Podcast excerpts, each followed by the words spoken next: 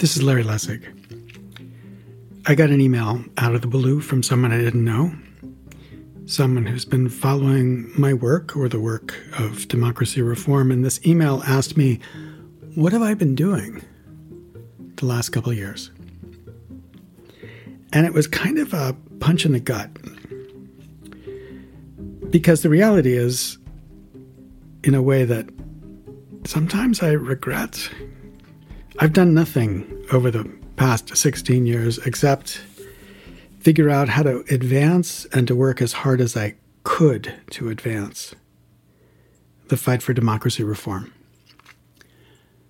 But the reality is, the conversation about democracy reform tapered off pretty dramatically after the extraordinary defeat last year in January in the United States Senate of the Freedom to Vote Act, which was the chance we had to make fundamental democratic reform possible. And since that time, I confess there was a period where it seemed so depressing that I wasn't doing much publicly though privately I was doing a ton of writing and scheming and conspiring and planning and doing all the things one needs to do to continue a fight that just seems like it will never end. Okay.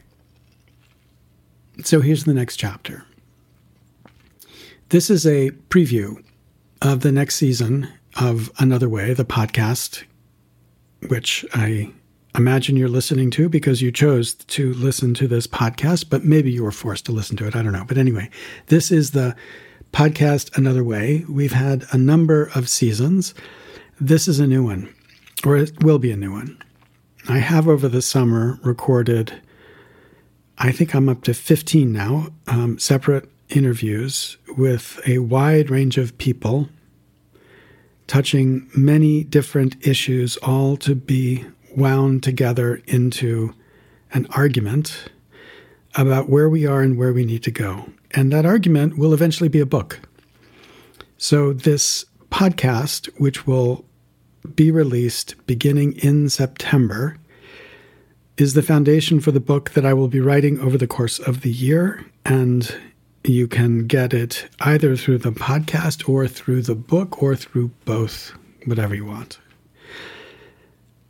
But there were two interviews that I've done in preparing for this season that I want to release in advance. I'll also release them as part of the season because they fit in a certain order and there's a certain story I'm trying to tell. So I will plug them in there and you might skip over that part when you get back to it. But these two interviews are powerful and important right now long before we get the final editing done.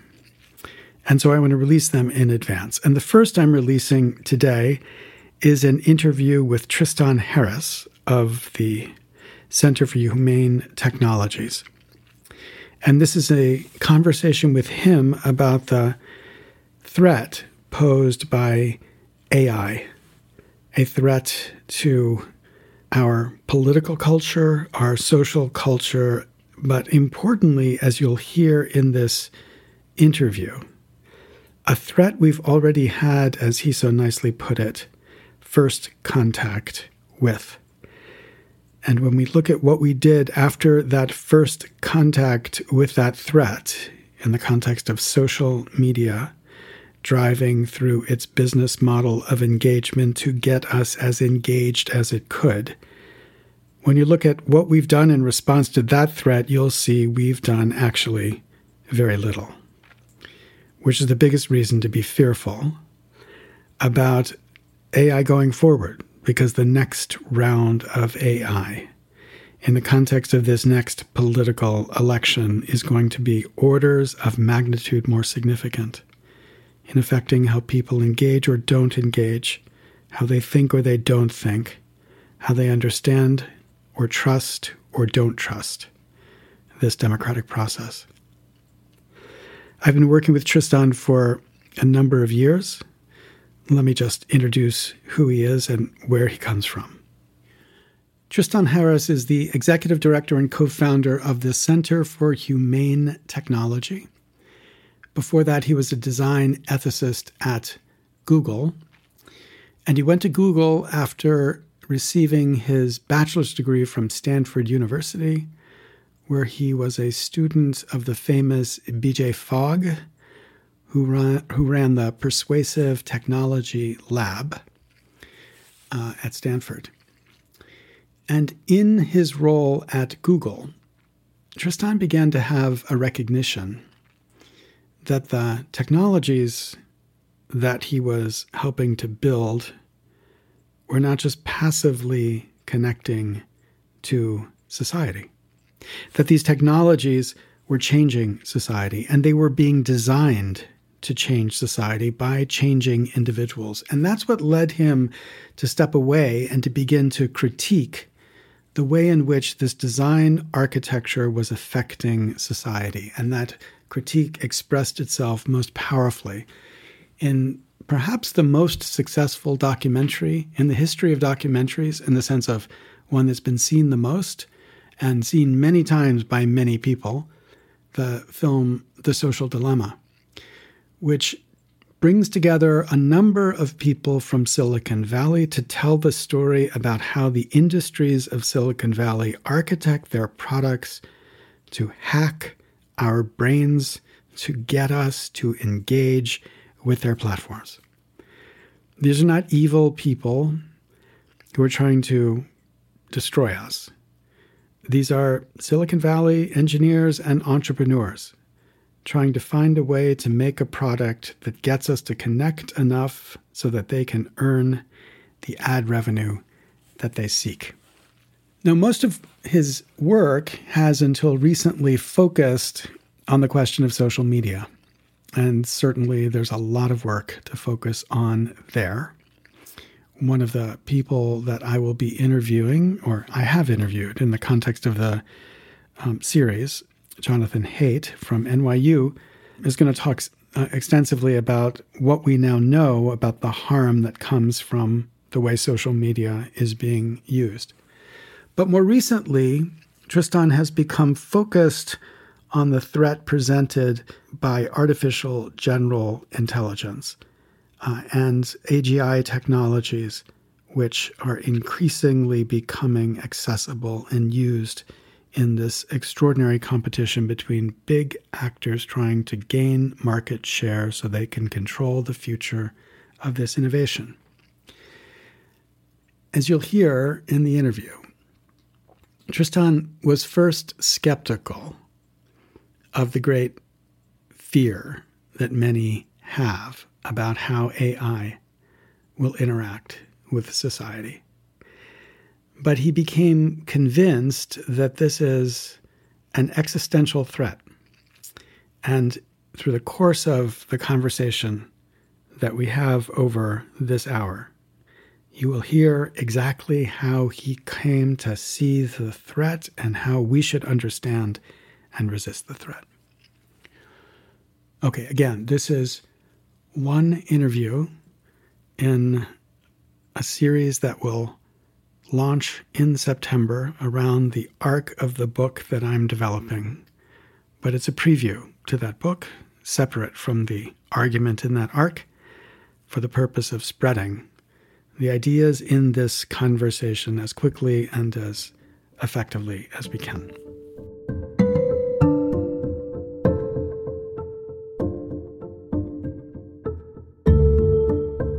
Tristan, it's so great to talk to you. Um, you're maybe the person that people listening to this podcast will know most um, clearly. Um, you were prominent in the extraordinarily successful documentary, The Social Dilemma, introducing to many people for the first time the great threat um, that social media presented.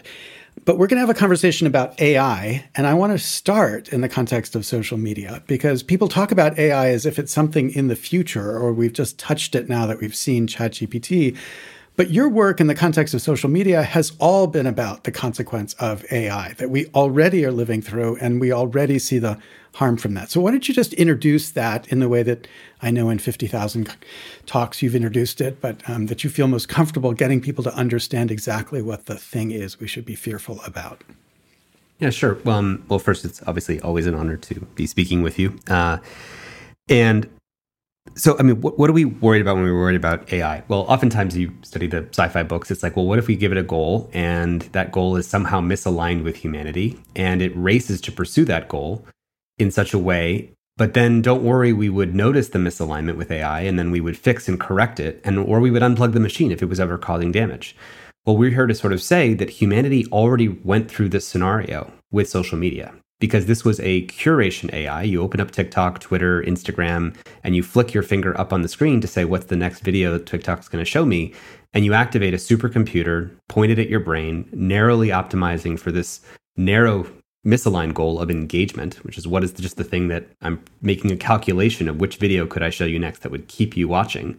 And that just very simple curation AI, that's just picking which of all those billion videos could it show you, you know, just picking the one video uh, to show you was enough to unravel shared reality of democracies, drive a mental health crisis for youth, shorten attention spans, you know, drive up polarization, cyberbullying, teen suicides, like all of these things, this climate change of culture from this misaligned, this just very, very narrowly misaligned AI that's just picking videos to show you, um, or tweets to show you, or, or, or what have you. And notice, have we fixed the misalignment with social media? Once we noticed that this goal was misaligned, no, we didn't fix it. Did we unplug the machine? No, we didn't unplug it. Um, and in fact, you know, you could say, you could even ask the, you know, Mark Zuckerberg or, or the guys who run TikTok, you know, uh, aren't there aren't there harms with AI? And they'll say, no, I'm an optimist. I, I really believe in the goodness of technology. It's like, well, yeah, tell that to the, you know, Maria Ressa in the Philippines uh, or the people in Myanmar whose countries have been genocided by these misaligned AIs. So the reason we say this is that that was first contact. We, we like to say that was, social media was first contact at scale between humanity and AI being narrowly misaligned and then not fixing that misalignment. And important to diagnose in that was not that anyone who was at these companies had a, a bad intention or wanted any of these horrible things to happen or wanted to harm democracy. They simply, you know, were wired up to this business model of uh, attention and engagement because of the advertising business model, and this was the consequence. Um, now, as we're heading into second contact between humanity and AI, which is not curation AI, picking which content to show you, but creation AI, generating uh, content at scale, the ability to generate text and for law, you know, uh, the ability to generate media at scale, videos, photos, text, code. Um, you know, our world runs on language, and this next AI is run on uh, the ability to manipulate, synthesize, and decode language at scale.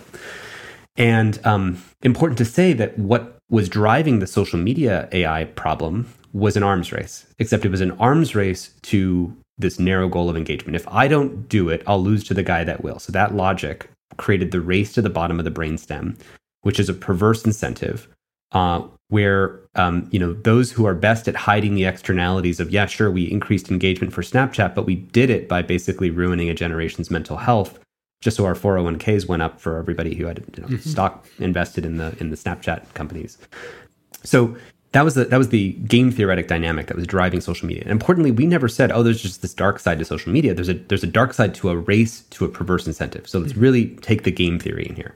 Okay, now switching to second contact. No, no, AI. I don't want to switch yet because I want to okay. make sure we unpack the first stage because I I know that you know everything you said. I shaking my head in, in violent agreement, but I know that when I try to explain this to other people, the steps are missing in their head. Mm. Um, so let's unpack mm. a little bit, and let's let's go back to a very ancient technology. Let's talk about the Facebook news feed. Um, right. So the Facebook news feed, um, which was created pretty early, but only really became something about news uh, relatively uh, late in the in the arc of the life of Facebook, um, is is deciding, or it's deciding. The AI is deciding which content it's going to serve me. Um, and and so what is it?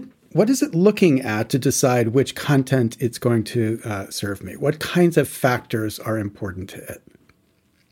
Well, um, it creates, it looks at clusters of user behavior. So, of the, you know, whatever two, three billion users of Facebook that exist now, it says, okay, you look like a person who's clicking on all of this, you know, QAnon content or this Trump content or the Antifa content or name your political tribe Um, and the kinds of things that get you to keep scrolling are why Biden is so bad or why Trump is so bad. And whichever tends to keep your group scrolling, like you know the the, the supercomputer that powers the Facebook newsfeed is just looking at patterns of user behavior. And it's already seen before I scroll, you know, to the next thing, it's already seen a million other users who've already also, you know, clicked on and liked and outraged and commented on the the thing that Trump did yesterday that we should all be angry at.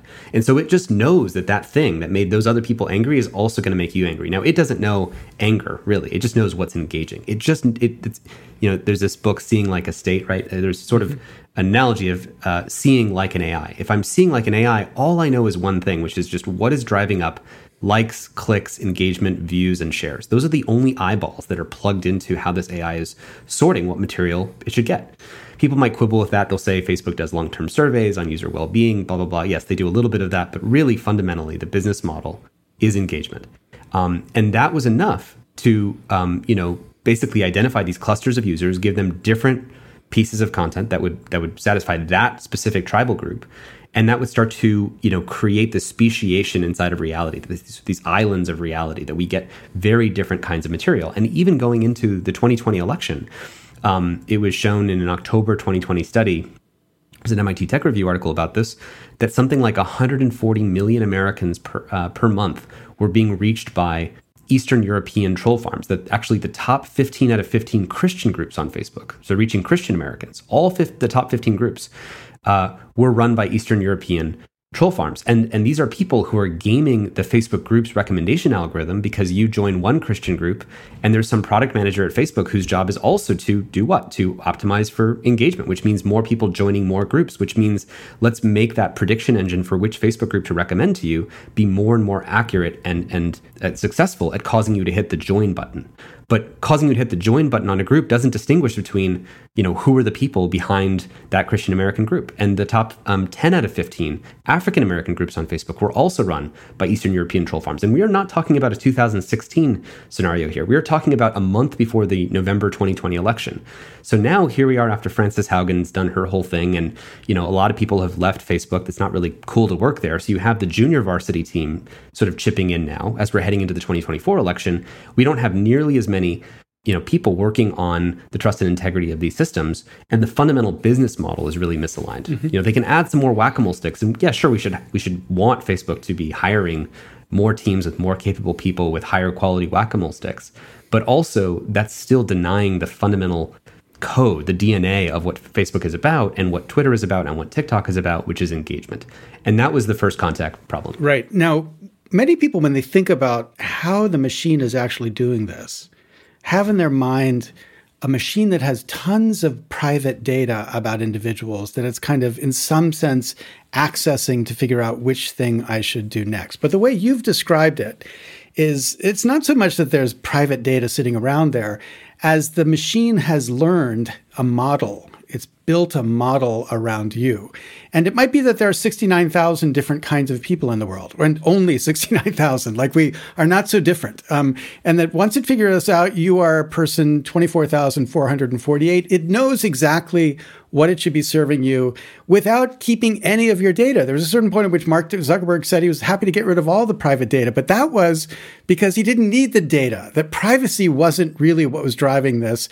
It was what the machine was learning that was then the the engine of producing this harm. Is that right? Yeah, that's exactly right. I mean, I think um, a lot of people want to focus on the private data that Facebook, you know, stole or robbed, you know, from you.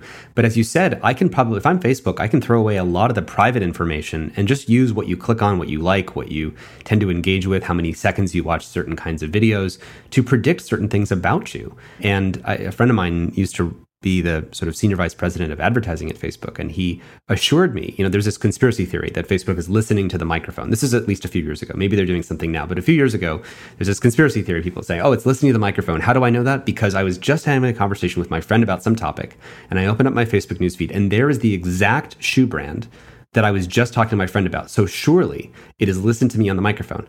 And this friend of mine who ran advertising at Facebook said, I can assure you, Tristan, as like just full good faith, honest mano a mano conversation. We do not do that. And there's forensics that show that they do not do that.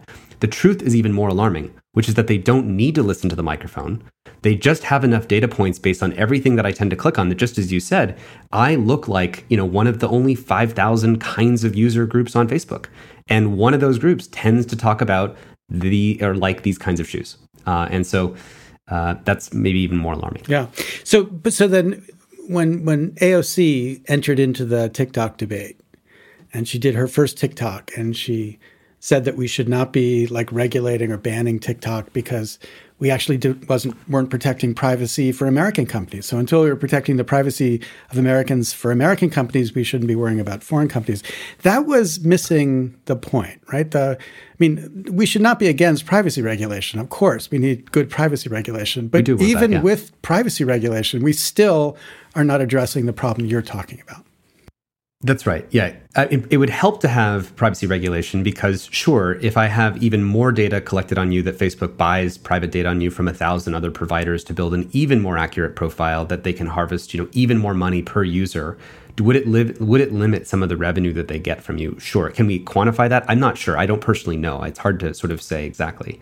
The issue with TikTok is a lot more simple. If you go back to the Cold War, would would the United States have allowed its number one geopolitical competitor, the Soviet Union, to run television programming for the entire Western world? We know the answer. That was illegal. They, you couldn't have a foreign company owning a television station, period. Right. And now we have literally outsourced the number one most popular social media app, and it's choosing what everybody sees. And what some people don't know is inside of China domestically, ByteDance, the company that owns TikTok, has a different version of TikTok for its Chinese population uh, called Douyin. And effectively, to use a metaphor, they feed the digital spinach version of TikTok to their population. When you open it up, you get uh, financial advice, patriotism videos, literally videos about who won the Nobel Prize, quantum physics, what is quantum physics. It, that literally, I, I, had a friend, in, a Chinese tech entrepreneur. He showed me on his phone there was the two TikTok icons, and he opened up the Chinese one, and it was literally videos about who won the Nobel Prize, and then Xi Jinping, and so on. And then we opened up the American version, just the regular international version.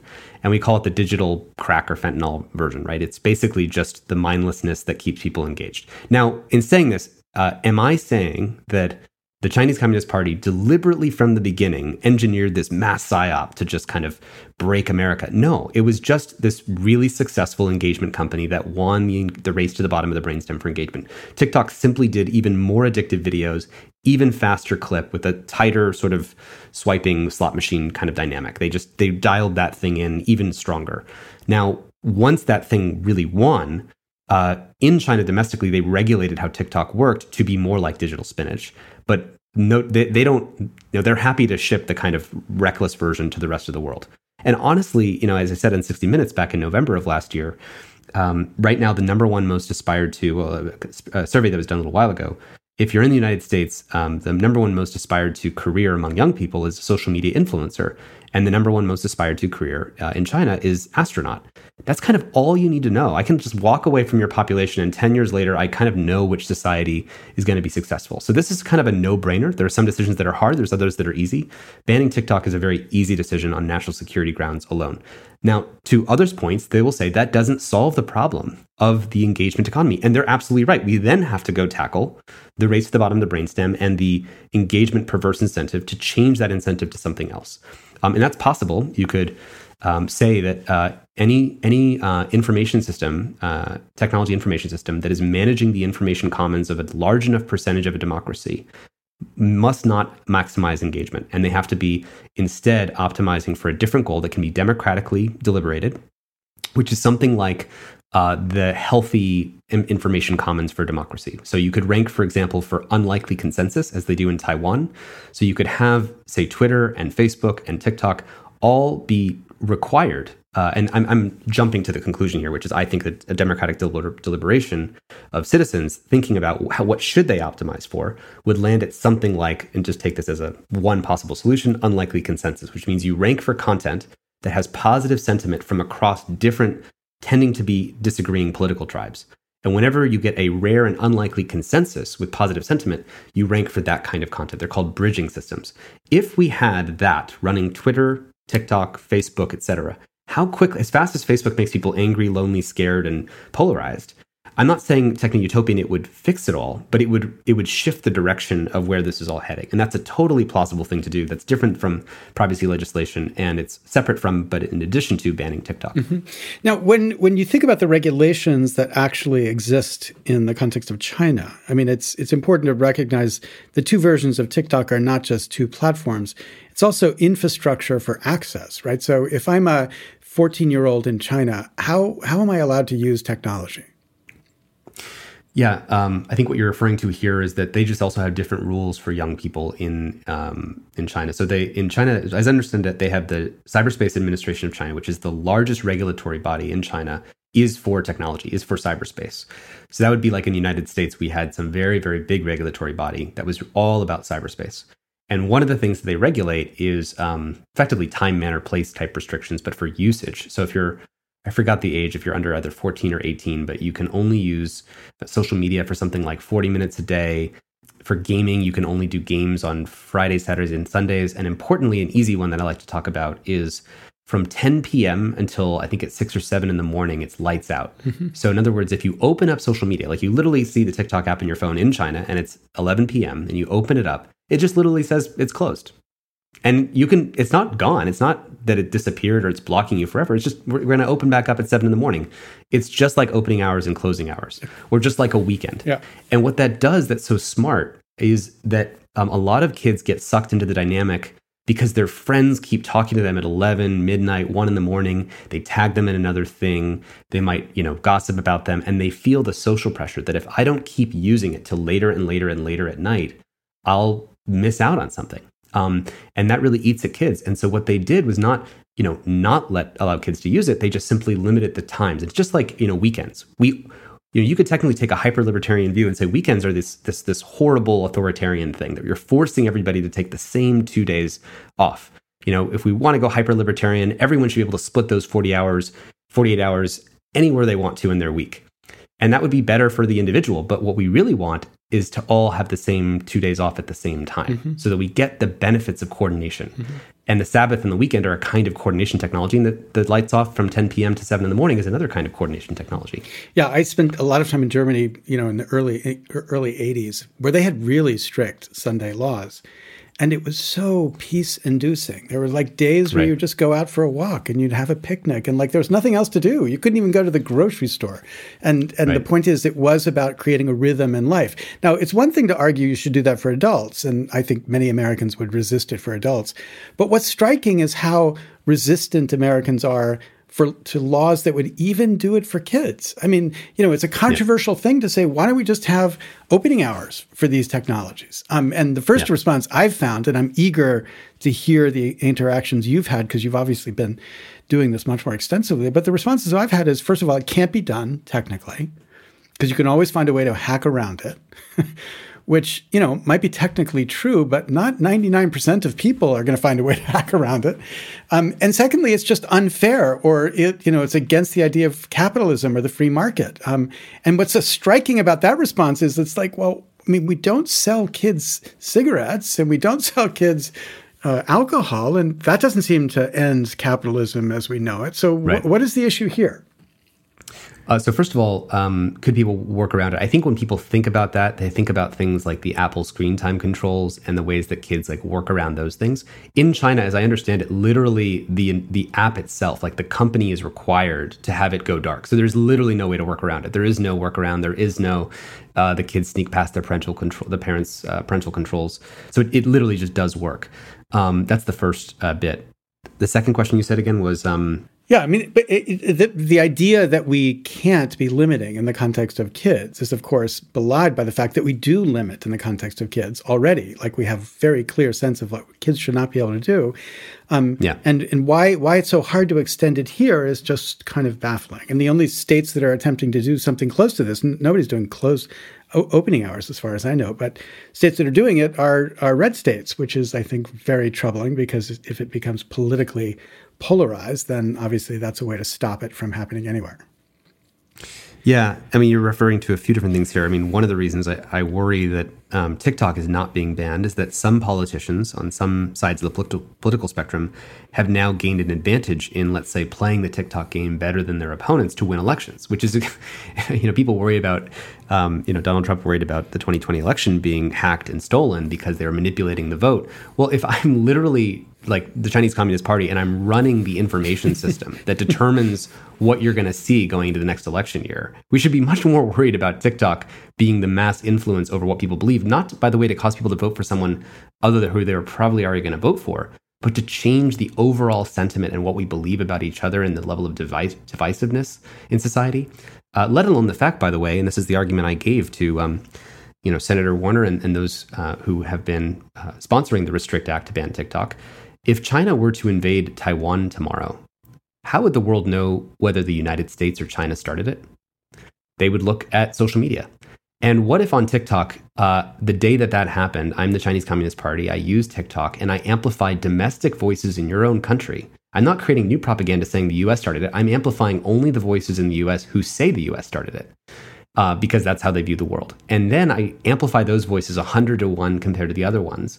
And now it's not propaganda, it's amplifaganda, selective amplification of the views that I want. And you have literally given me the control, the remote control to your entire political system, and you're not turning it off. And if I'm if I'm the Chinese Communist Party, I'm laughing all the way to the bank at the lack of technical competence in your society to make a very, in my mind, very simple uh, choice. Um, the issue with kids, I think, and the and the belief that this is just capitalism is, I mean, you already gave the arguments. You know, we don't sell there are limits for alcohol, cigarettes, pornography, etc., to certain ages. Um, I think the thing that people have to see here is we have to be careful about the language we use. When we say that kids are showing us their revealed preferences, this language of revealed preferences is a very obfuscating language. Um, you know, if I said I wanted to go to the gym or I wanted to be with my friends in the pic to have a sunny day in the park, but then I end up scrolling TikTok for three hours, according to this, you know, if I use the phrasing of, of revealed preferences, then the fact that I'm still scrolling those videos is my own choice. That that was the truest view of what I really wanted. And it was just bullshitting when I was saying earlier that I wanted to be in the park. But really, what's going on is I have a supercomputer pointed at my brain that's literally calculated what a million other humans have watched next that definitely kept them scrolling. And I'm making more and more perfect predictions every day because as they make more money, TikTok, where do they reinvest their profits? Where do they reinvest their revenue? Into more data centers, into a bigger supercomputer, and to calculate even more accurately next time uh, the and, and, gain an even greater asymmetric advantage in predicting the perfect videos that are I'm going to show you. So we have this runaway asymmetry of power that on one side of the screen there's just your brain, and the other side of the screen there's a supercomputer that's getting stronger and stronger and more powerful. Literally, the more days and seconds that people use it, and we have to start looking at things in terms of asymmetries of power. Worse than that is that um, these these companies have colonized the meaning of social participation. I could be a 14 year old and say, you know, Larry and Tristan, I completely agree with you. I will never use TikTok. But then guess what? Let's say I go to high school where my only friend, my friends, all use TikTok to just to uh, send a message back and forth. So like what texting is for you and I, we can send a message to each other on Signal. We can participate in society that way. Let's say that this 14 year old's friends only use TikTok or they only use Snapchat. You can't extract yourself without socially excluding yourself uh, from some of these social media platforms. And that's another aspect of the asymmetry of power and the way that these companies game these ideas of revealed preference. Okay, one final thing before we move to chapter two, um, or second contact. Um, many people will say, look, these companies don't want to hurt people. And once they begin to see the harm, we should expect they're going to self regulate to avoid doing the harm. Now, you and I have, you, you more than I, but we both had a, a lot of exposure to the Facebook files, which uh, the most interesting thing I drew from the Facebook files was the incredible integrity of many of the engineers inside of Facebook who were trying to do the right thing, who would like point out problems and point out potential solutions that would address those problems. And time and again, they were interfered with because of, as you nicely put it, the business model that the, that the company has. So, so what is the possibility or the plausibility that these people could be talked into quote doing the right thing in a context where the business model is con- contrary to that? Yeah, unfortunately, they just can't be talked into it, and we should, you know, fool me once. Uh, what is the George Bush line? fool me once, fool me twice. Um, Uh, the point is, you can't fool me again. Uh, I think he says the third time around. uh, What's great is that we all make fun of him for not knowing it, but none of us know it either. So I, I don't know it either, so it's all fine. Um, uh, and that was not a political statement. I was just I was just joking. Um, so yeah, I think in the, in the, Facebook files, Frances Haugen um, in one of the documents, there's when, when, they were choosing to optimize for something called meaningful social interactions mm-hmm. or time well spent, which is actually they, Facebook kind of took a concept that we were incubating and pu- publicizing and saying we're not going to rank to maximize time spent, we're going to maximize time well spent. But even in, in Frances's documents, and I don't remember where this was, but there was some example she was telling me about where if if ranking for time well spent would reduce engagement or time on site by more than 1%, even 1% was enough that they wouldn't compromise. Because again, they're also competing with TikTok and Instagram. And by the way, the more successful TikTok gets compared to Instagram and Facebook, the more they're going to reduce the investments that they've already made in trying to make it better. Because at the end of the day, it's the competitive dynamic that's going to drive what Facebook or TikTok do um, they'd all like to do better. Um, and, and, just like you said, and you and I both have friends who you know worked at these companies and who work really hard, by the way. And we should applaud the hard work and thankless work that a lot of people work, uh, you know, who work on trust and integrity or work on election security or you know all these kinds of teams that Frances worked on as well. And it's really thankless work. It's very hard psychologically, and people burn out after a couple of years, and it's very sad. And they deserve this applause, but the problem is they're the things that they would like to see that would structurally fix the problem will not get adopted. And that's what we also found in the Facebook files that people had recommendations on the trust and safety teams about how to make things safer. But in many cases, those were not adopted because they would conflict with that engagement business model. Okay. Um, there's so much more we could talk about, but I want to help people understand how you see the great threat to second contact. Like, mm-hmm. um, and, and this really nice way that you framed it um, about the difference between them just looking at our revealed behavior and modeling on it versus them giving us content itself, I think is a nice way to, to tee it up. But but when mm-hmm. you first started recognizing what was happening in this place, what were you most worried about? What was the outcome that you're most worried about? And what is the business model that would be driving that outcome?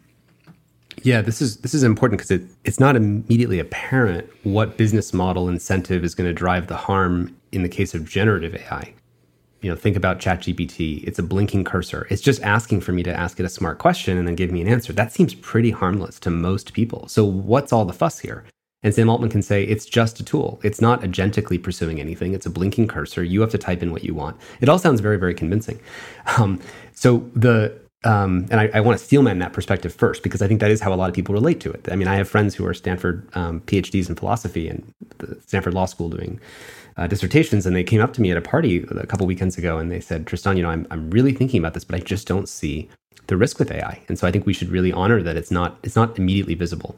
And I'll I'll name, by the way, I I used to um, eventually occasionally go to these these events or conferences where I'd meet folks in the effective altruism community who were working on existential risk around AI, and I thought it was overblown. First of all, I want to say I thought it was sort of sci-fi.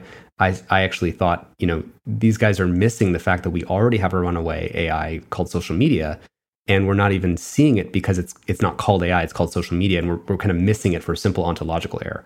So I want to first say that I did not come into this wanting to be an AI doomer or a existential risk sci-fi nut. So first statement. Second statement. Um, back in January of this year, uh, January February, I got some phone calls from people who worked inside of some of the artificial general intelligence labs, basically hinting that the arms race was about to jump a huge step forward with the coming launch of GPT 4.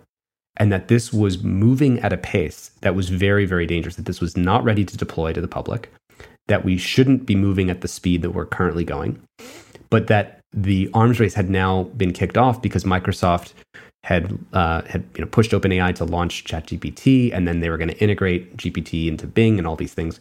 And that for-profit arms race to launch uh, those new generative AI systems into you know Microsoft Office, Bing, the Bing taskbar was going to kick off this market dynamic. And so, back to your question, what is the actual business model that's going to drive the harm here?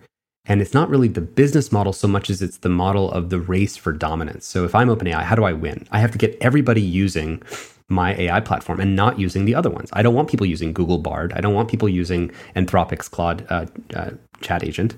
I want them using OpenAI. So what do I want to do? I want to open up. I want to first launch first, right? And then I want to ship the bigger, more capable model as fast as possible so that people start getting benefits from it earlier. Then I want to build a developer platform that's open up for everybody to use. And if I do that faster than the other guys, then everyone's going to start building on my thing. So I'll get startups building on OpenAPI, OpenAI's uh, GPT-4 API. I will get uh, governments building their next systems on top of my API. So the race for dominance translates into a race to deploy as fast as possible. But the race to deploy translates into a race to recklessness. Though those who ship faster and without as much safety testing um, will win over the ones that say, shoot, you know, Google, for example, as my understand it, had a bunch of advanced AI capabilities in synthetic media, the ability to synthesize faces, video, text, etc. But they held that back because they knew that that wasn't really safe for the public. But let's say someone like Stability AI races into the picture and says, "We're just going to hand these tools to everybody, and you can run it on your own laptop." Now Google will simply be the billions of dollars of investments that they've placed into those capabilities. They're going to look pretty dumb if they don't put them at least out there in the world so they can stay in the game. And it's really not evil people or bad people. I, have met so many people who work at the AGI companies. There's a lot of people very concerned about safety and risk, which I should say, by the way, is different than the case of social media. Mm-hmm. Social media companies did not start or were founded with the notion of how much risk was involved. Imagine if, so, if Facebook had started with a Facebook risk team, that they knew that they could basically um, destroy society with Facebook from the very beginning, and they had teams that were thinking about that. That didn't happen. But with AI companies, almost all of the artificial general intelligence companies started with these AGI risk teams where they, they knew that they had the power to really cause catastrophes in society. And so they've been thinking about it for a long time. Those people are working very hard, but again, the overall prevailing thing that is going to print the pages of world history are these competitive pressures, which now that they have been kicked off, literally the people inside the safety teams of the individual labs don't know what to do to stop it. And so, back to the story, after we got these phone calls in January or February, they they asked us um, because we had the success with the social dilemma and had a public platform could you use your platform and relationships and institutional connections to try to prepare the public and activate institutions to help slow this thing down a little bit and some people might not like the language of slow this down because immediately they think well then what about china china's going to race ahead why would we slow down let's ask a different question how do we move at a pace that we can get this right mm-hmm. are we moving at a pace that we can get this right and the answer right now is no the race is not to move at a pace that you just deploy plutonium everywhere in your society as fast as possible and say, well, we beat China because everyone has plutonium in our society. So now we're going to be able to harness the benefits.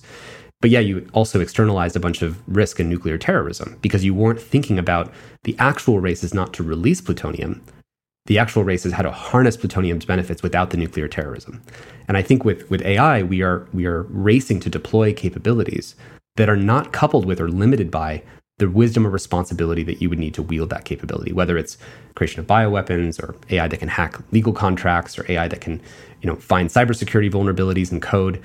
So my own journey with this was really, you know, after we got those phone calls, we interviewed hundreds of people who work in safety at the companies, and we asked them, like, what do you think uh, people need to know about this? And we, you know, my co-founder of Center for Humane Technology, Aza Raskin, and I, we spent you know hours on the phone uh, with folks kind of taking notes and trying to synthesize like what is the core issue here and we put that in a presentation called the ai dilemma which we raced around washington uh, new york and san francisco and, and, gave these three major briefings um, and invited all the top people that we know and then have since you know been talking to the white house and i met with president biden two weeks ago uh, and um, you know trying to activate everybody we can to try to create better coordination but the name of the game here is coordination that when you create a new technology that confers power.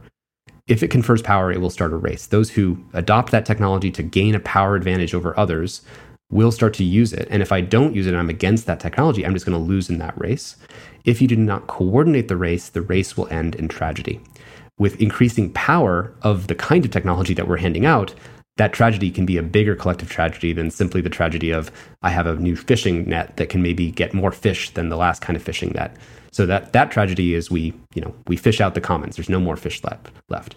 But when you have AI that you're deploying, the commons is really a social fabric that works. That you can think of society as having a finite absorption rate for new technologies. And you can overshoot by by releasing more technology than society can healthily absorb. Now we're we've absorbed and just been disrupted by new technologies before the printing press, the industrial revolution. We have to you know say that we we have been able to adapt, and sometimes after you know decades of wars and so on that were caused by it, we can absorb new technologies. But this is the fastest pace that we've ever released one. And last thing I'll say is it took Facebook four and a half years to get to 100 million users. And it took ChatGPT just two months to get to 100 million users. So if we're going at this speed, and we haven't gotten into the harms yet or examples of it, you're, you're guaranteed to not be able to get it right because we're moving too fast that we can get it right, even if it looks good for right now. You know, and we've seen other examples of DuPont chemicals. We're better living through chemistry. And here we just had, you know, a couple months, a month ago, um, the lawsuit from uh, Forever Chemicals and PFAS that these are these forever chemicals that are in our environment and they never biodegrade. And there's a $10 billion lawsuit now for all of the farms in Michigan and Ohio that basically, you know, people have cancers and things like that because we we got this benefit of Teflon and these you know and fire extinguishers and foam for flame retardants and these kinds of things, and it did offer these benefits, but we didn't look at the externalities, mm-hmm. and it took us decades to find those externalities. In the case of AI, the externalities are going to come much faster, and AI is going to become entangled with many core parts of our society much faster. So the time to get ahead of this and to regulate this and put guardrails in place again guardrails that create the coordination mechanisms for safety it's just it couldn't be more urgent. Mm-hmm. So it's very helpful because the way you frame the initial threat, uh, you know, is exactly the dynamic that happened early on with the operating system wars. Like uh, you know, the competition between operating systems. Why did Microsoft work so hard to make sure that Windows was the operating system because it understood that it would uh, that it would own something extremely valuable if all innovation was yes. going to be done on top of that, and it wanted nothing else out there. And when the threat was that the web could become its own operating system, they did everything they could to um, to kill that potential. That was what the first Microsoft um, antitrust case was about. Um, but the difference between that context and this context is that the worst that would happen in that context is that your programs would crash, or you know maybe you would lose your spreadsheet, or um, the, you know your machine wouldn't run as fast as it would have run if you'd had a different operating system. Now, the externalities from that failure are uh, existential from at the societal level. Um, um. And so, one way to think about the problem here is to just recognize that in neither of these contexts was there an effective regulator. I mean, in the in both yeah. in in the Microsoft context, it took forever before the government recognized monopoly concern. But after they fought the Microsoft war, then they stood back and they allowed, you know, the um, the Google generation of innovators to just be completely untouched by regulation. Like so, governments have done nothing in that context, and in this context too, it's hard to imagine the government doing something important um, to, to intervene to slow things down. Now, is there regulation that you would say tomorrow could be passed that would say, here's how we're going to slow, here's the speed limit for AI? Uh, this is a big and complex answer, but I wanted to name respond to a couple things you shared there. So, you know, you're right that we uh, the the race for operating system dominance, including the open architecture that was Windows, right? Like you can run it on any PC, whereas the Mac was only limited to the hardware of the Mac. And so the company that had the most open architecture won. In the case of the AI wars, now Meta or Facebook is trying to play the open source AI card. They want to be friendly to all the open source developers because that's the strategy for getting market dominance. But that means just releasing these models that are increasingly powerful, that can do increasingly powerful things. Uh, you know, the last one they released, Facebook Llama, you know, was not as good as GPT four, but people are tuning it to be you know better and better and if the next llama comes out and let's say it can find cybersecurity vulnerabilities in code hey find me the nuclear power plant cobol code or whatever it was find me the water sanitation plant find me you know the code for these things and let me hack it at scale that's really really dangerous. So we just because something is open source and it's the best strategy for dominance doesn't mean that leads to a safe world. Now to our earlier point you know in china the cyberspace administration of china the cac is the largest regulatory body in china. And that's because it has a lot of responsibility and it's the key to the explosion of their 21st century economy and getting it right. Um, we should think and have expertise. I, I want to first acknowledge all the libertarians who most regulation has probably made a lot of things worse. I agree with that critique that there's a lot of regulation that's made things worse. So I'm not for regulation that that gets this wrong in which we just stifle ourselves, we lose to China, and then we even make it all worse and actually increase existential risk. And there's definitely a likelihood of that. But I think what we have to do is is recognize that without guardrails, take your hand off the steering wheel. This will not end in a good place. I can tell you for you and your children, this will not end in a good place. We need to do something. we urgently need, I think, you know, you and I have talked about this actually in the case of social media, something like a constitutional convention or Bretton Woods style thing where you get the people, the technical experts together with the legal experts, the people who work on AI safety and, and recognize what are the elements of coordination? What would be, uh, where are all the shortcuts that we could each take in our companies? And how do we have all of us do integrated risk assessments with how the combinatorics of all these risks interrelate to make sure that we're all doing things at the same pace and rate to get it right. You know, importantly, China is actually not racing to just deploy large language model AIs into their whole society and having everybody use them. Because coincident people need to, those who are concerned about the US China race, by the way, should, should really recognize this. Large language models are intrinsically unsafe for authoritarian regimes because you can't control them very well. So, for example, if you ask it about Tiananmen Square, what happened in 1989, or um, you know, what is the significance of Winnie the Pooh, you can't protect it from saying these things you don't want them to say. And so they're being very conservative about rolling these things out there. And the US's paranoia is causing us to race to release it much, much faster. And by the way, I want to acknowledge in Steelman all the benefits people are right now getting from that fast release cycle. There are many incredible benefits. But we, you know, the question is do we do we really need to do it at this speed, at this at this rate? If it means that we're just sowing the PFAS style externalities that we're going to discover 10 years from now, except they're not just going to be cancer in our bloodstream, it's going to be much, much worse in catastrophes that kind of destabilize the function of, of society. So, in terms of what things can we do, this is a really big uh, uh, question. Um, and I think that what I really want to see is the experts who know the most about safety practices that we need, asking what would it take to get this right? What is the kinds of safety analysis? I'll, I'll give you an example. There's something in the uh, community called evals. So you you use an eval to figure out does this model, does say GPT-4, have the ability to do dangerous things? Can it synthesize a bioweapon? Does it know how to make nuclear weapons? Does it know how to hack code? Um, can it exfiltrate its own code? Can it um, uh, persuade a human or deceive a human. If I put it in a room with a human for an hour, could it get that human to give it a $1,000? Um, these are tests, these are dangerous capabilities evaluations, evals. Right now, um, there are companies like ARC Evals that are testing models to know what kind of dangerous capabilities they have. But they're not testing comprehensively. They have a few things that they test for, and it's all like it's not enough if it were the case that right now all the red alarm bells were going off for GPT-5, so let's say GPT-5 is being baked in the lab and we start testing it, and then the red alarm bells are going off ding, ding, ding, ding, ding on all the, the red alarms, you would think that they should hit the stop button. And of course, that's what they should do. And all the rest of the industry should also be forced to stop. But even if they were currently ringing red, there's no plan for how to hit the stop button. And let's say Microsoft, which is the, you know funding all of OpenAI's deployment, really, Let's say Microsoft just spent a billion dollars on the marketing video for the launch of GPT-5. They've already announced the press conference. They've already, you know, announced Microsoft Office 2025 that now runs your entire company for you with this AI that's doing all the automated decision making.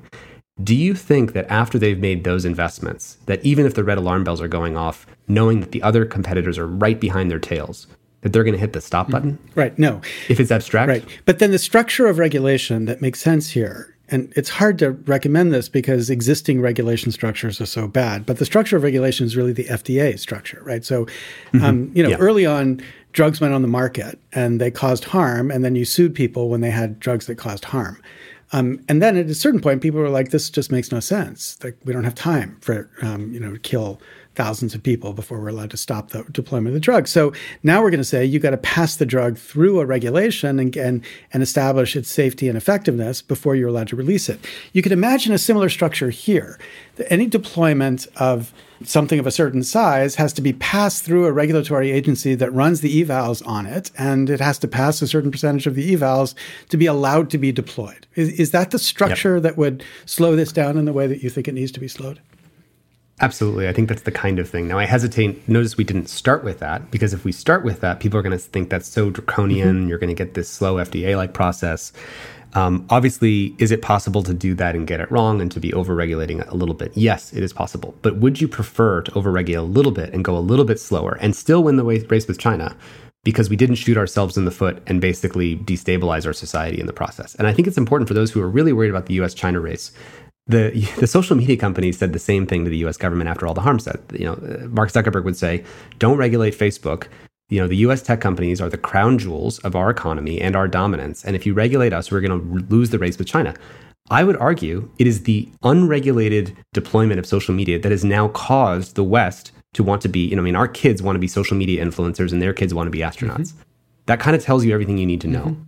Um, and I think it's we have to we have to care about the race and the global competition with with China between the West and, and, and the East. And I don't even like to use that frame, but I know a lot of people. Uh, if we if we want to make sure we're handling that set of arguments, we have to have a more comprehensive view of what um, our tech plus society stack looks like. Our tech plus society stack should be producing more cohesion, more trust, more education, more belonging, more community, more subjective well-being, mental health, etc. collectively than the authoritarian, you know, AI plus you know Chinese sort of tech societal stack. Um, and that's the competition: is the whole society plus tech plus culture stack in the West has to amount to uh, something that's outcompetes the authoritarian AI tech plus society stack. That's how we should be thinking Right. That's a brilliant way to frame it because when you say we're going to lose the technology war with China, that's imagining there's one layer of society that is the determinate most important layer. Um, and right. what you're saying is actually when you add all the layers together, um, which I think most people would intuitively agree, that's what we should be worrying about.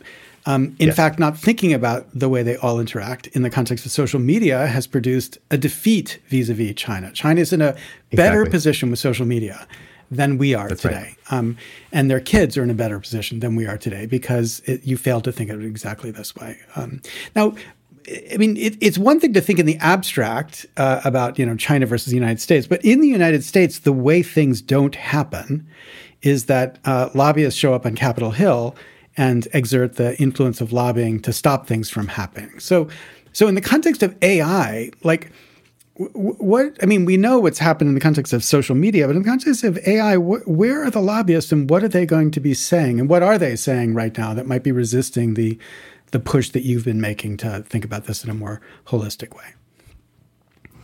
Yeah, it's really tricky. I, I think you know the lobbyist job literally is to make sure that companies the companies that they work for have as many degrees of freedom as they possibly can to continue to operate in the world with as big of a moat over their competitors as they possibly can. That is just the, the role of their lobbyist, cynically, right? If we just look at it from a pure power perspective, you are not hired as a lobbyist to constrain the actions of your client uh, in its competitive race. So yes, so is OpenAI, for example, and I don't want to pick on specific companies because it really isn't about them. It's about the broader race. But you know, are companies like OpenAI lobbying for things like licensing frontier, uh, what are called frontier AI models? These big, you know, the, the the nuclear level, you know, GPT four level, GPT five level uh, AI development? Are they pushing for having a licensing regime? So you can only build those things if you're doing it with a license. Yes, they are pushing for that.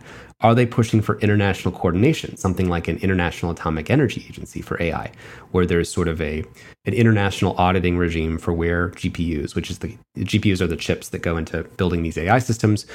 Chips are to AI what uranium was for nuclear development. So if we can track the flow of chips in the world and who has these big clusters of chips. That's what we need to know about. Um, if we can track that, we can have some international coordination and monitoring of how that goes. But that also means you have to deal with black projects and governments that are buying chips in secret or you know those kinds of things. Is OpenAI arguing for or lobbying for the creation of something like an international atomic energy agency for AI? Yes, they are. These two things are are good steps. They also do serve the interests of the frontier companies because then there's probably going to be a small set of these actor, actors that are licensed um, rather than many actors. Now, they will point out that it is easier for the government to deal with, say, five AGI companies than if we, let's say, succeed in the pause letter. We pause for six months and the top AGI labs pause. Now there's like a hundred follow on companies that are now in that new race, and it might be harder to regulate. So they're not wrong about that. Um, it is a tricky competitive dynamic, and there's multiple arms races happening simultaneously between corporations and also between countries, between the US and China, between the decentralized, you know, open source world and the main centralized efforts. Um, but you know, really, you know, we're seeing some alignment with the uh, major labs, AGI labs that are uh, advocating for legislation that will create licensing, auditing, tracking of GPUs, uh, some safety kind of risk requirements. But I'll give you an example. You may know this better than I do. I believe it was the case that uh, OpenAI lobbied against the EU AI Act classifying its general purpose AI, GPT-4, as a high risk system, um, which would leave it vulnerable to the most stringent controls. And you know, if they really were operating in the best public interest, they would want to adjust the regulation so we had a risk mitigation framework that did limit it as a high risk system because it is a high risk system. Um, so it's going to be confusing. Sam Altman's going to say certain things publicly that are going to sound really nice, but then we don't hear the conversations that happen behind closed doors with Congress members where their lobbyists end up canceling a lot of the things that Sam might have just advocated for in the public hearing. Mm-hmm. Um, let's pick a particular context where a lot of us have been very anxious about the immediate term. Um, so, politics 2024. M- make tangible exactly how this AI could be deployed in a way that would be destructive, even more destructive than the AI that that drove 2020? Um, there's there's so first of all let's let's um because we actually haven't defined it yet. What is the risk? What is the the space of risk? How do we define the phase space of possible risks from generative AI? So what do we mean by generative AI? It means the ability to generate and decode language or media. I can decode a video. I can also synthesize a video. I can decode an image and know what's going on in the image. I can also synthesize an image. Um, I can decode a movement of a robot. I can also synthesize the movement of a robot. The key insight, and I really do recommend everybody go back and see this talk we gave called The AI Dilemma that kind of collects all of our views. One of the big insights is that starting in 2017, this new paper called Attention is All You Need birthed this new AI technology that's underneath the, the engine underneath the hood of what we call AI. And that's why, for those who are wondering, like, why did AI feel like it started exploding only in the last couple years? Like, the progress has been explosive in two years. And the answer is because just like the Indiana Jones swap at the beginning of Raiders of the Lost Ark, where you kind of replace the thing underneath the hood, what we replaced was the engine underneath AI, called a, with, with a large language model, a transformer. And the insight was to treat everything as a language. Um, so the articulation of movement of a robot is a kind of language. Um, the uh, the space of images, and you kind of push images in, in this big, huge, multidimensional um, kind of space uh, in which there's images that you know uh, Larry plus smiling equals I can get Larry Lessig photos, and then I can say plus smile, and then plus smile means move the image space in the direction of Larry smiling, and it can kind of synthesize across billions and billions of really trillions of images and kind of decode what it means to move in this language space of you know uh, ideas, thoughts, images, text, video, robotics, um, even fMRI scans. We cover all these examples. Okay, so now that we've sort of said what is a large language model what can you do with that? Well, what our society runs on language. Law is language. So I could say GPT-4, find me a loophole in this country's legal system where I could literally get away with murder. You know, and I, you know, it's read the entire internet and it's read the whole legal system of some obscure country, and it could know a loophole in a, in a law in a contract. Um, you know, generate uh, media at scale to lobby, um, you know, Congress members who are against banning TikTok at scale. Now generate synthesized phone calls at scale to all the people that are their constituencies and text them and personalize it. And you know, these are the kinds of things you can start uh, to do.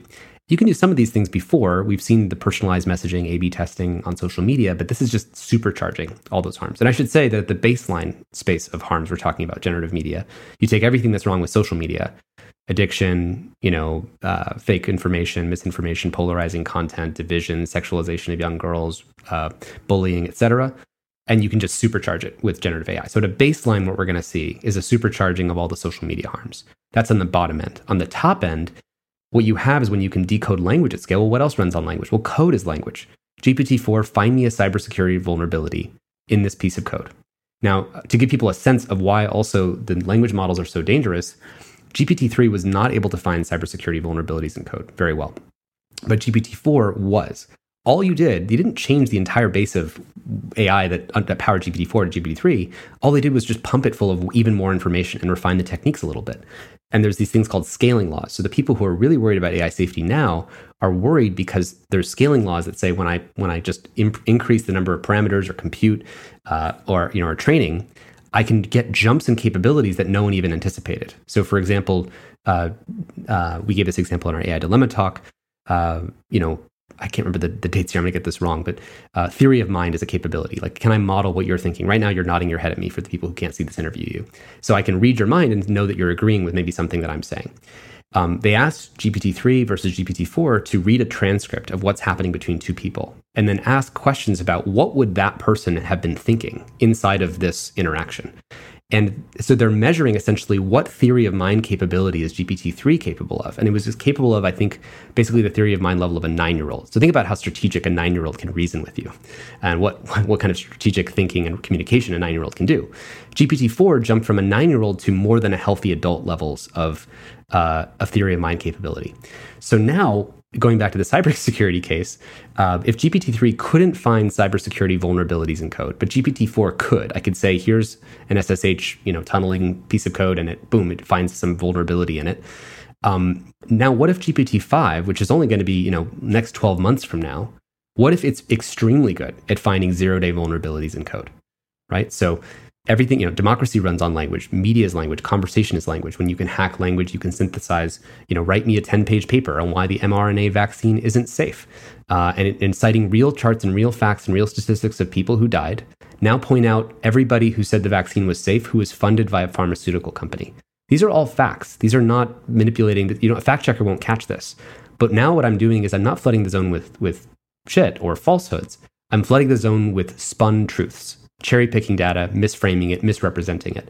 And that's going to get past your moral philosophy of fact checking as the solution to a misinformation mm-hmm. problem. Okay, so so let's imagine you're a campaign manager and you have no ethics at all, and you have the full power of all of these technologies, and you know the capacity or the potential of all of these technologies, social media technologies, as well as this generative technology. How would you deploy it to maximize your chance of winning? Like, what would the uh, objectives be that these technologies uh, would attempt to achieve?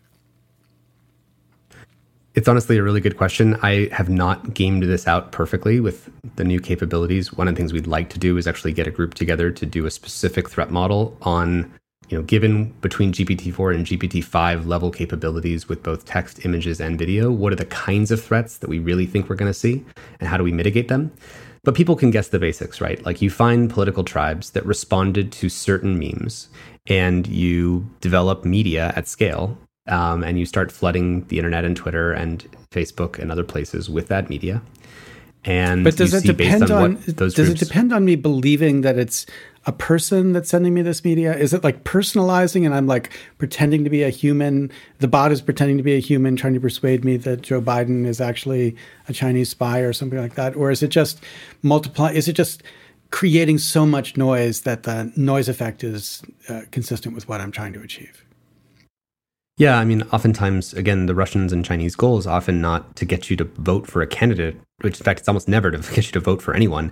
It's just about dialing up inflammation and cultural division, which is very, very effective. And just the cacophony. Like another example to, to switch domains a little bit, if I was the Chinese Communist Party running TikTok going into the 2024 presidential election, how would I screw up the United States in ways that had nothing to do with uh, there's this thing called Project Texas, which is you know TikTok trying to say, look, we're storing the data for TikTok on U.S. servers on U.S. soil in Texas, so therefore it's safe. You can audit it. Okay, well, if I'm the Chinese Communist Party, what if I do? What if what if I ship a uh, just like they have beautification filters that can replace your face and audio in your voice with whatever face and voice you want to be speaking from. Have you seen the film Being John Malkovich? Like, you know, right? So like suddenly everybody looks like Being John Malkovich and sounds like Malkovich. Uh, well, imagine it's being Trump and Biden. So now they ship a Biden and Trump filter. So now every American posting a TikTok video, pointing the camera at themselves, gets to immediately speak in the voice and likeness of either Biden or Trump. So now I'm the Chinese Communist Party. I'm not even giving people a means to sow disinformation. I'm just sort of turning your society into a cacophony of Biden and Trump saying crazy things that everybody can now do in, in their own decentralized way. And I could even give people more likes and more visibility and more amplification the more you use those filters versus other things. And again, none of that would be against the law. It would pass a fact checker. It's not about fact checking. It's fun. It's amusement.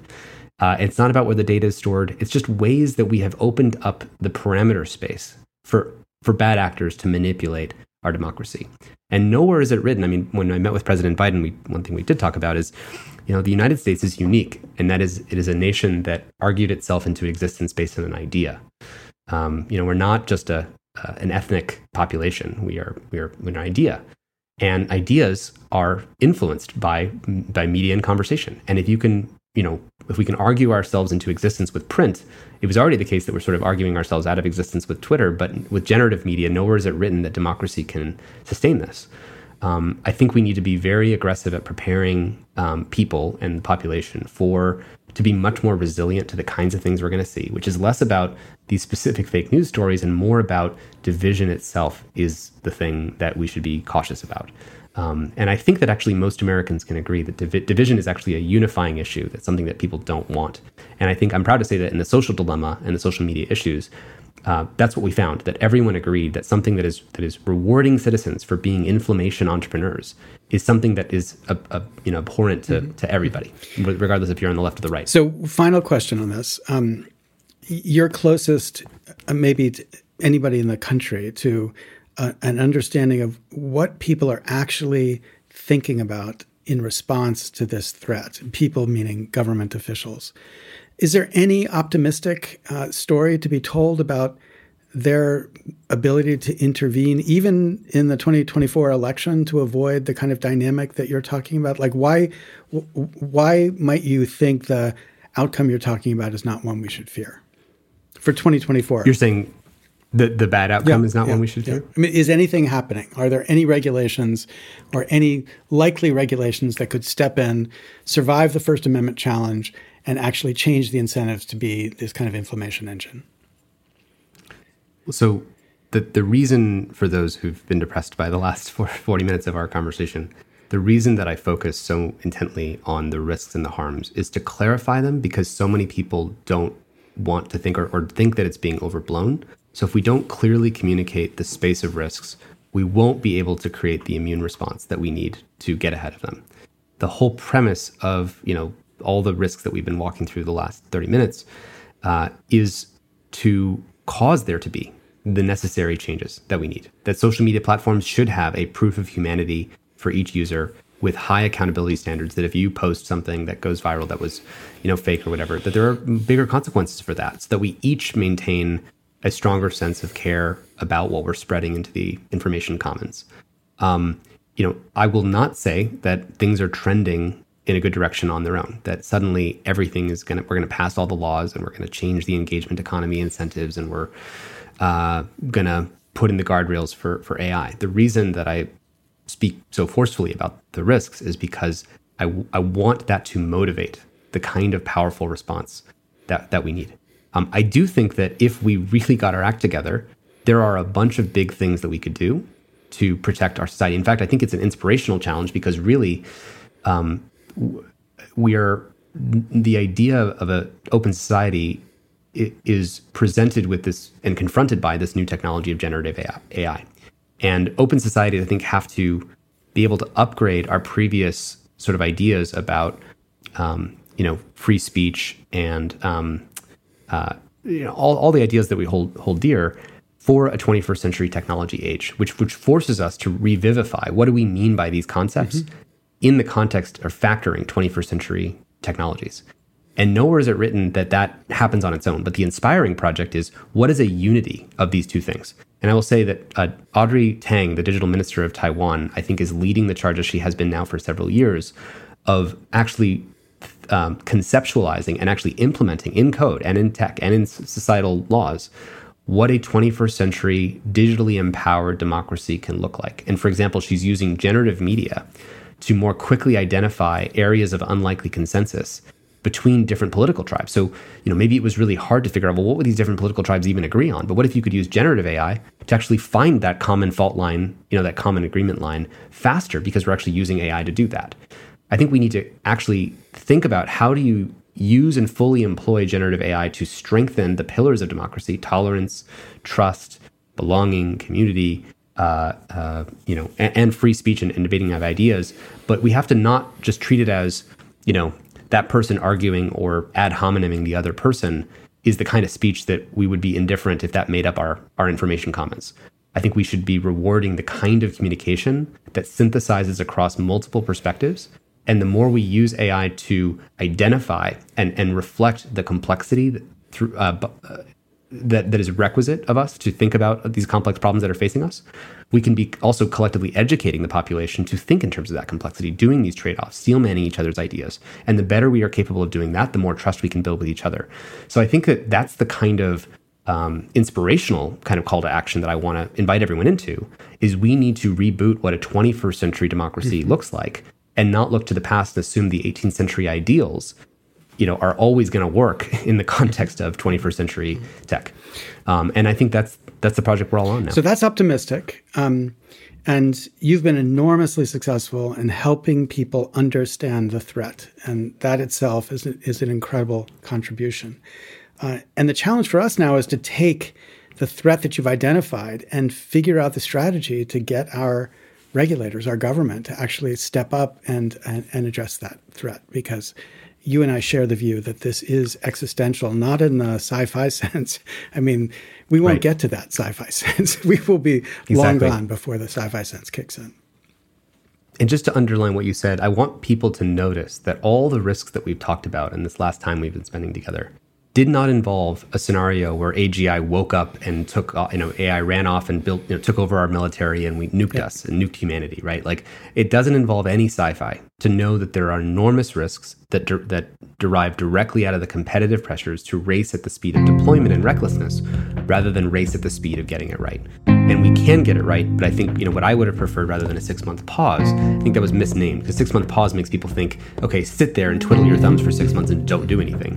What it was really about was a six month redirection of just like Bretton Woods was six months, right? Six, six months at the Mount Washington Hotel in Vermont uh, or New Hampshire, excuse me, where you know the hundreds of delegates got together and actually said, "How do we create a post-nuclear world economic order which has lower rivalry between nations because we have more of a shared economic system and more vested interests between each other?"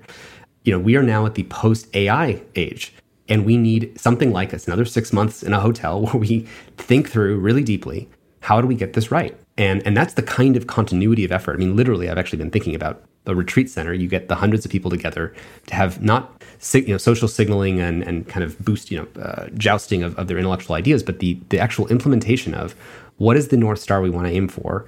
How do we you know reboot these 21st century ideas of a democracy, and then let's build it. Let's create the action plan. Let's coordinate. And if we spent six months on that, and imagine all the smart people in Silicon Valley were on board, instead of vilifying them, they're on board with this because they don't they live in the democracy that we're talking about undermining, and so they need this too. So that's that's the inspiring vision that I would like to see happen, and um, you know, it's not out of the question. It's it's the it's the project we have to do. I'm so grateful for your yeah. work, and I'm thankful you've taken some time to help explain it in the context of this series. Thank you, Tristan. Thanks so much, Larry. Always been inspired by you too.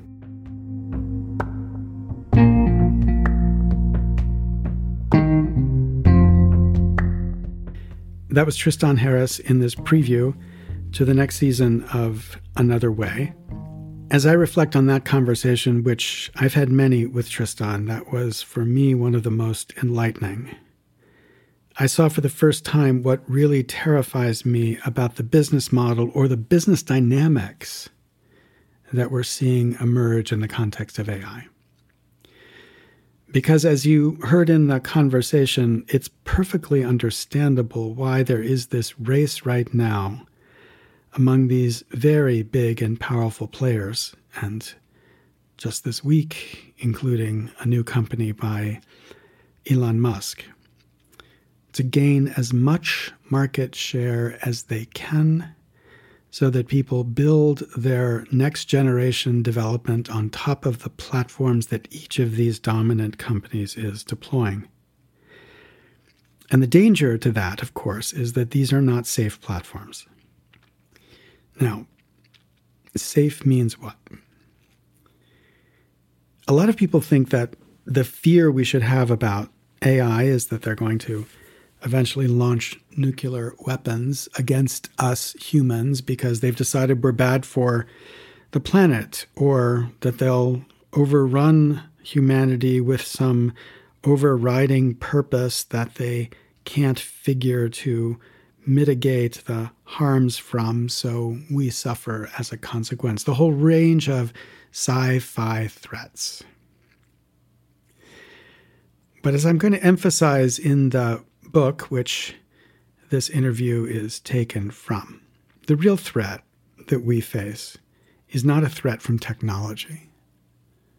The real threat we face is our incapacity to govern in the context of dangerous technologies. My own view is that AI has enormous potential to do extraordinary good, and at the same time, it has enormous potential to do extraordinary harm. And the ideolo- ideology that we have that we should just step back and let things develop has never been more dangerous than now.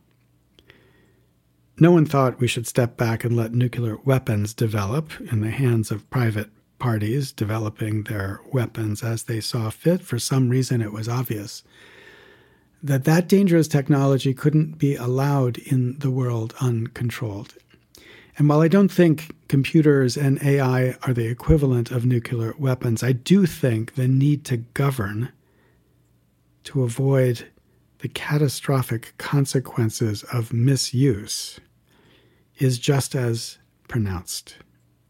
Do we have that capacity? Do we have the ability?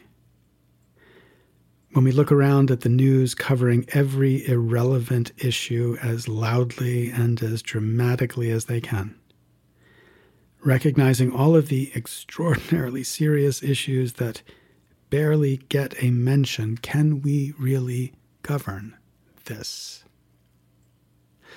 That's the question of the series. And this is the introduction, the preview of that series. Next week, I will release the second of the two interviews we will do in advance. That interview is with Ron Fein of Free Speech for People about the legal argument against super PACs. Stay tuned for that second preview. Thanks so much for listening. These podcasts, this series, are produced by Equal Citizens. You can find us on the web at equalcitizens.us. And if you have ideas or questions, you can find a page on that website where you can raise those questions directly to me, and I'm happy to answer them. Thanks so much for listening. Please share and subscribe to this series, which will begin in September in the arc of the book. But next week, we'll have the second of the preview interviews released. Thanks very much.